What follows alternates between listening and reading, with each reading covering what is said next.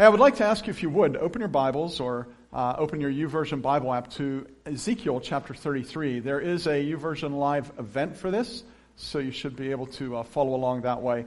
Uh, that ought to work for you. Um, it will have uh, some of the text in there. Uh, you won't be thumbing around in your Bible. So, you know, um, what I know about art, do you understand that opening phrase? I'm not an artist. And what I know about art would fill a thimble halfway.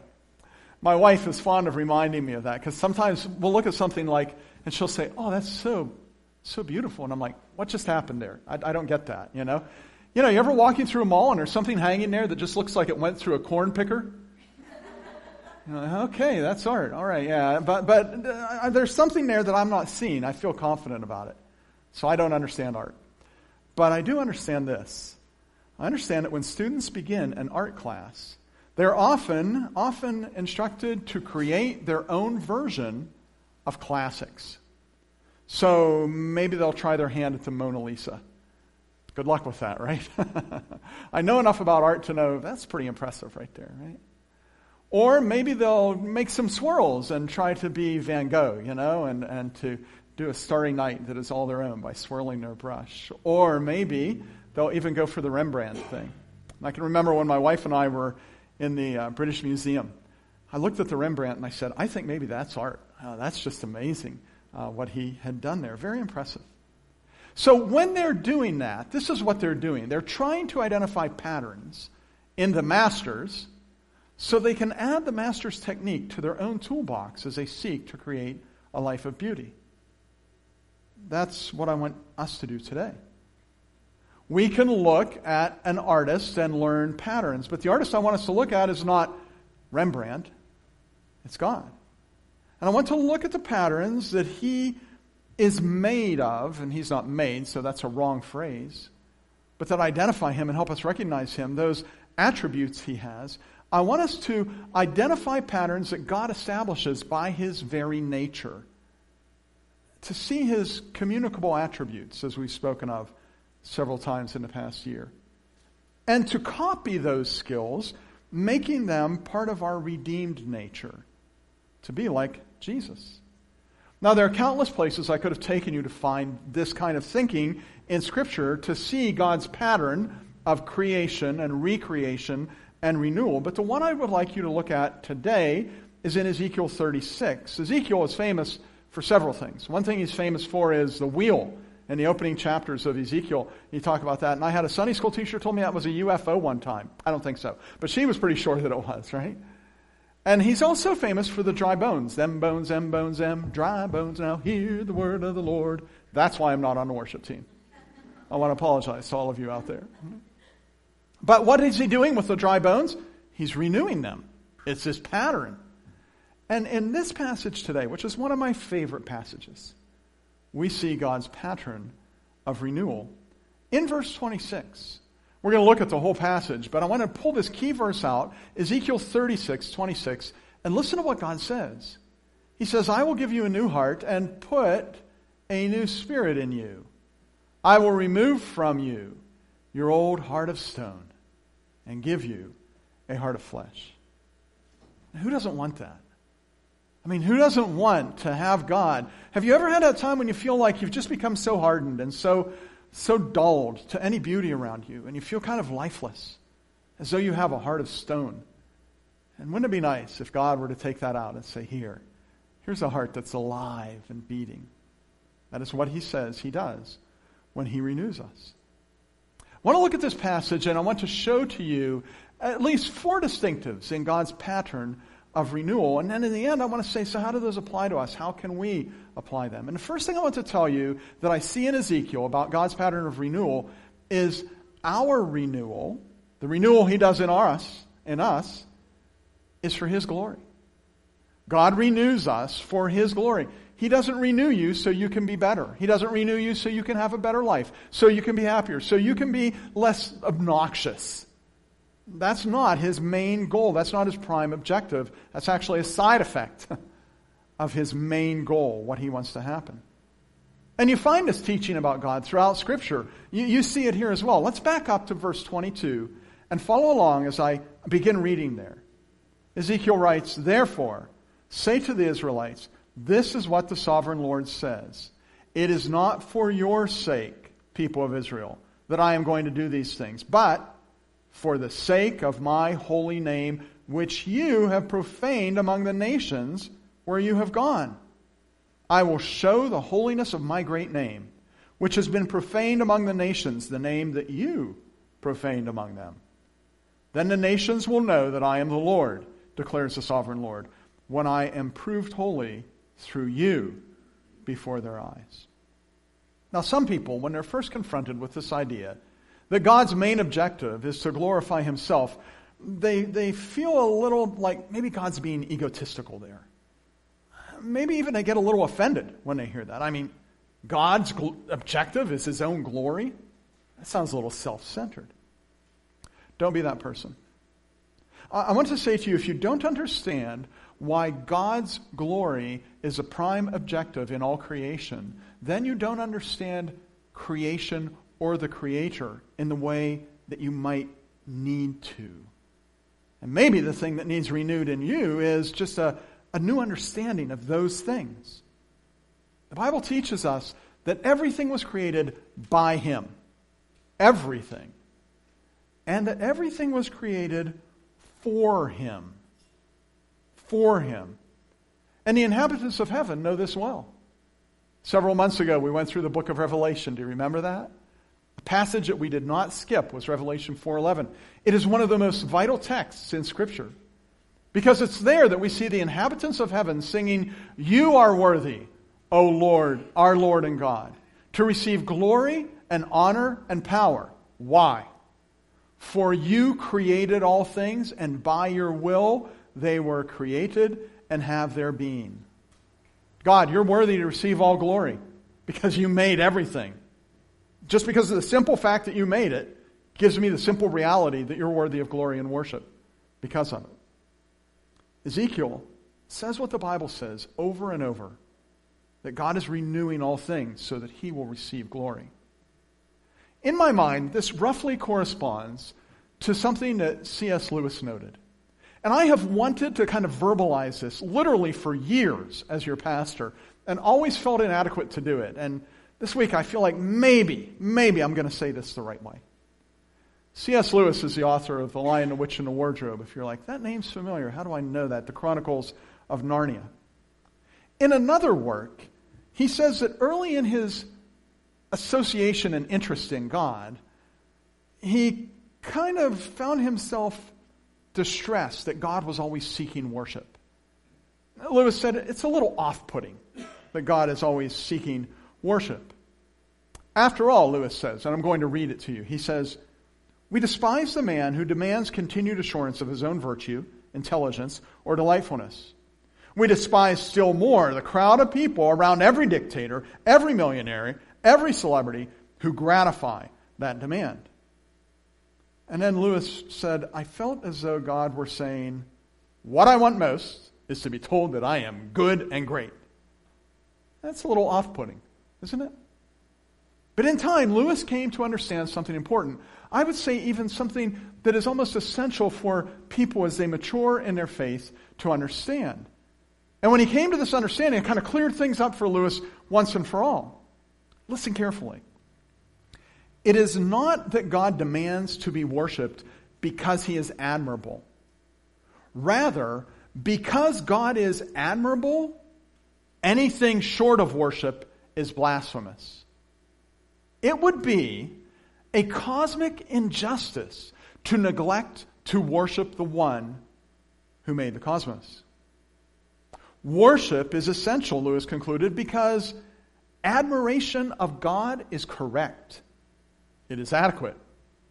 It is the appropriate response to who God is. God renews us for His glory, first and foremost. And that reality makes renewal, it makes my renewal and your renewal not less, but more. It is so impressive that God renews you for His glory. Think about it. The same drive that commands electrons to go around the nucleus of an atom. The same initiative that with a word painted galaxies in a sky that Van Gogh couldn't begin to imagine, let alone duplicate. The same, the same desire that breathes into humankind the breath of life. That same determination is what brings about your renewal. That's impressive.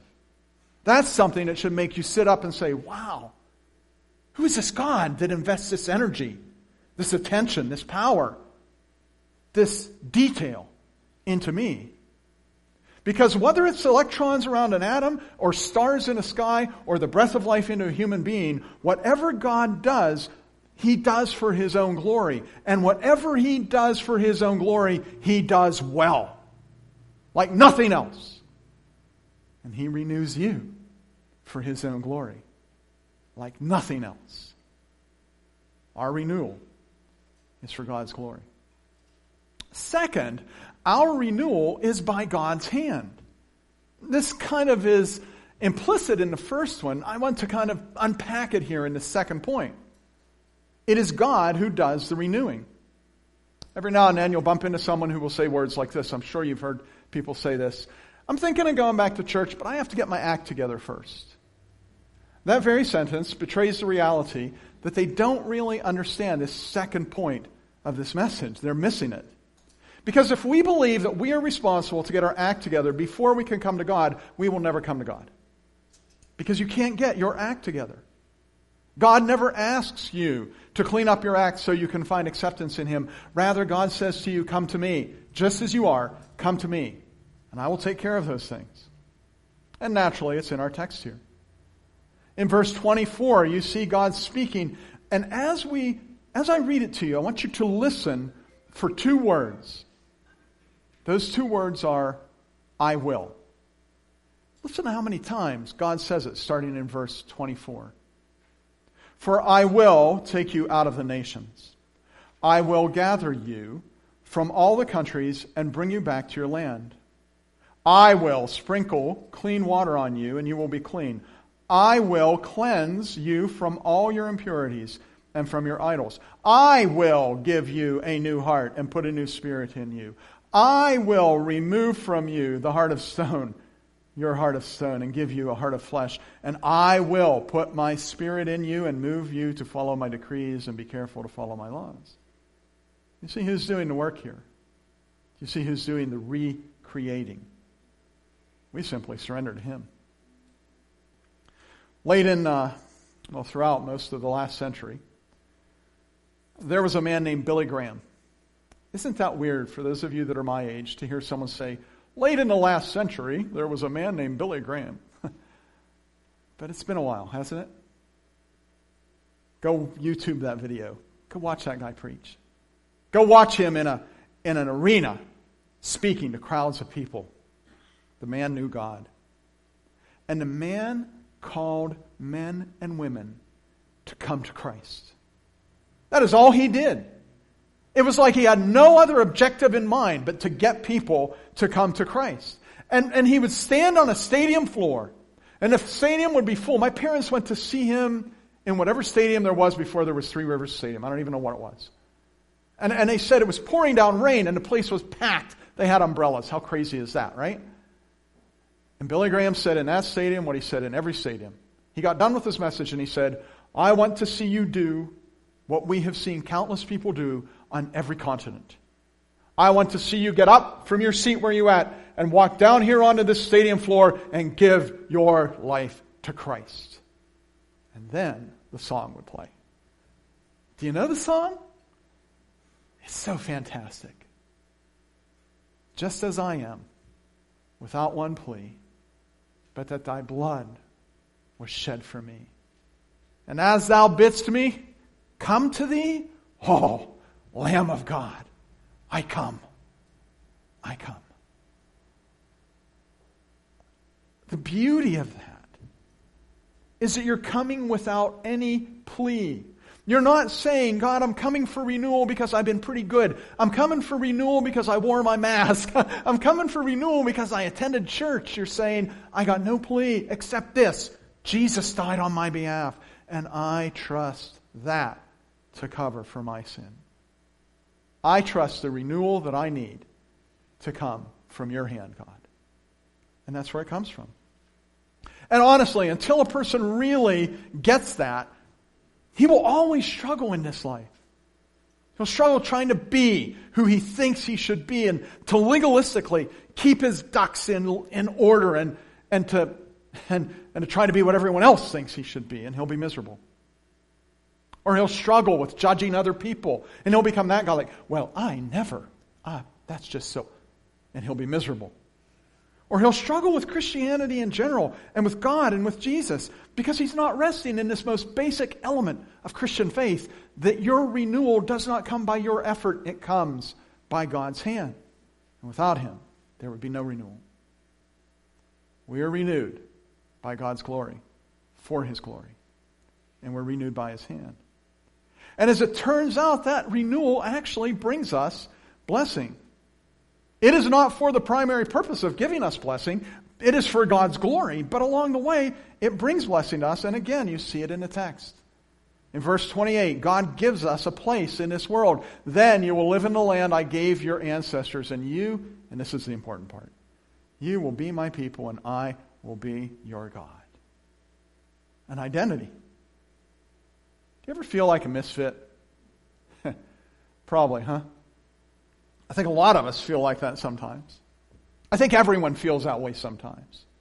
I think those, those guys in high school, remember them, and those girls in college, or that, one guy at work, those people that in your neighborhood that just seem to have their act together, like, wow, they just got it so together. I'm going to tell you, just gonna, I'm going to expose the reality that unless that's coming from Jesus, they're pretending. They are pretending, and they're good at pretending. Good at pretending. But until you receive the renewal that God offers, deep down underneath any pretense you may have, you will feel out of sorts. But when His renewal comes to you, when He removes your heart of stone and gives you a heart of flesh, when He puts His Spirit in you and moves you to follow Him, then you find your place. Then you find your home. Then you find your identity. And it's a good find. It's a good thing to find. And this is God given. It's a gift from Him. You find Him doing the work again in verse 29. And, and look, there's I wills in verse 29 again. I think God has a point to make. Verse 29 says, I will save you from all your uncleanness. I will call for grain and make it plentiful and will bring, not bring a famine upon you. I will increase the fruit of the trees and the crops of the fields so that you no longer suffer disgrace among the nations because of famine. I will bless you. And that blessing, to anyone who understands the concept of honor, is priceless. Priceless. Our renewal is for God's glory. Our renewal is at God's hand. Our renewal brings us blessing, and our renewal comes by mercy and grace. Now, these last couple verses, starting at verse 31 and 32, at first glance, I, I kind of misunderstood them. They kind of seemed out of place. I'll be honest. I felt like God was being mean. Uh, well, just read verse 31. God's speaking to them. He's just told them he's going to renew them. And then in verse 31, he says, Then you will remember your evil ways and wicked deeds, and you will loathe yourself for your sins and your detestable practices. Loathe means hate. After I've renewed you, you're going to remember your sin and hate yourself. And, and in verse 32, it doesn't get any better. I want you to know that I am not doing this for your sake, declares the sovereign Lord. Be ashamed and disgraced for your conduct, people of Israel. Wow. Why would he want them to feel shame and disgrace? Here's why. Because he never wants them to feel that, the, that he renewed them because they deserved it. Do you understand that? Because there is this human tendency that we have, even Christians, even long-time Christians, to forget where we came from. to forget what we were like before Christ put a new heart in us and filled us with His Spirit. And that's why sometimes you see Christians who've been around a while kind of pointing their fingers and saying, Well, I never. Yes, you did. You just forgot. And when you forget, these things are at your door. Arrogance is at your door, and self righteousness is at your door. And God said, I don't want you ever to forget that I did this because I want to spare you the grief of becoming that guy. Well, I never. I don't want you to be that person. I want you to remember that it is only when you confess your sin that I am faithful and just to forgive you of your sin. And when you confess your sin, renewal is there. It's a gift of God's mercy and grace. You see, I want you to see this as a pattern of how God behaves, of how He is, of how He renews. And I want you to make this pattern a part of your redeemed nature. I want you to adopt this pattern. I want to adopt this pattern myself, this pattern of renewal. And so, having learned that God should receive glory in everything, I want to give God glory in everything. Don't make this silly mistake. Don't say, well, if I'm going to be like God, He wants to get the glory in everything, so I want to get the glory in everything. That's just silly, right? Kind of ridiculous. But rather, because God's pattern is to ensure that that which is admirable, His nature, is rightly admired, then I want to admire God in everything. His nature demands it. I want to live a life that honors Him. I want to speak of His greatness. So that just as Ezekiel said, or God said through Ezekiel, the nations will look at you and honor me, don't you want to live a life where people would look at you and glorify God? Even glorifying Him when people aren't looking at you. Weed the garden for the glory of God. Cut the grass as an act of worship before God. Earn a living as a means of appreciating that God gave you the ability to earn a living. Do the dishes as a way to show honor for God. And when you do this, you are using your renewed nature to give glory to God. And you're following that pattern that He established. Give glory to God in everything. Live a life that is surrendered. Because renewal doesn't come from you. It's not a matter of you getting enough willpower or fighting for it. It's not a matter of you trying harder. It is a matter of you resting more confidently. Resting in Him. So we surrender to God. And He changes us. I know you've heard the old saying, a soft answer turns away wrath. You know that's from the Bible. It's Proverbs 15:1 in the King James, a soft answer turneth away wrath, but a grievous word stirs up anger. If that's true, and it is true, then we might add something like this surrendered people lead other people to peace. A surrendered life brings peace to all who come near. A life of surrender to God. I don't know if you've noticed this or not. I know you've noticed this. We live in an angry world. So much anger. We live in a world of wrath. A world where, a world where, unless you're ready to fight for it, you better not express your opinion. Because someone's going to, they're going to be ready. Do you want freedom from that? then live a life that's surrendered to God and no one else. And trust in Him. And your behavior will open a door for renewal for others. In fact, your behavior will stand out so astonishingly, it will be as, as beautiful diamonds laid on a black velvet background.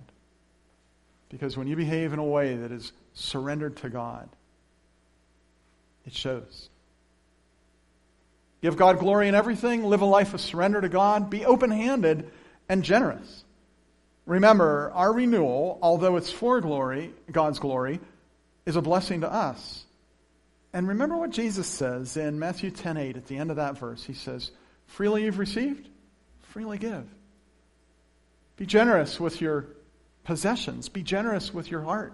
Be generous with your compliments. Be generous with your encouragement. Be generous with yourself. Be generous with all you are. And fourth, adopting the pattern of the Master would mean you are known for grace and mercy. Dare you to do something. If you're on social media, who's on social media? Put your hand up. Okay, good. About two thirds of you. Great. Who says, I'm not going to put my hand up for love or money? I just don't put my hand up in church. Yeah, I know that. I, I see that hand. Okay. I dare you, I double dog dare you to go through your social media feed and to grade every post you've made on a scale from ingracious to gracious. And then think to yourself, am I following the pattern of the Master, being known for mercy and grace? You're not going to do it, are you? I've seen some of your feeds. I don't blame you. I'm just kidding. I'm not thinking of anybody except for you and you and you and you. No, I'm not. I'm not. No. This is what I want. This, this is what we want. If we're going to adopt the pattern of the Master, then we want to be known for mercy and grace because He is known for His mercy and grace. When you follow that pattern, you will stand out. You see, we want to identify patterns so we can add the Master's technique to our own toolbox as we seek to live a life of creating beauty. That's what I want you to be able to do. It's what I want to pray that you would do. So I'm going to ask musicians to come. I'm going to ask you to stand if you're comfortable standing. And I'd like to pray for you. Let's bow our hearts together in prayer.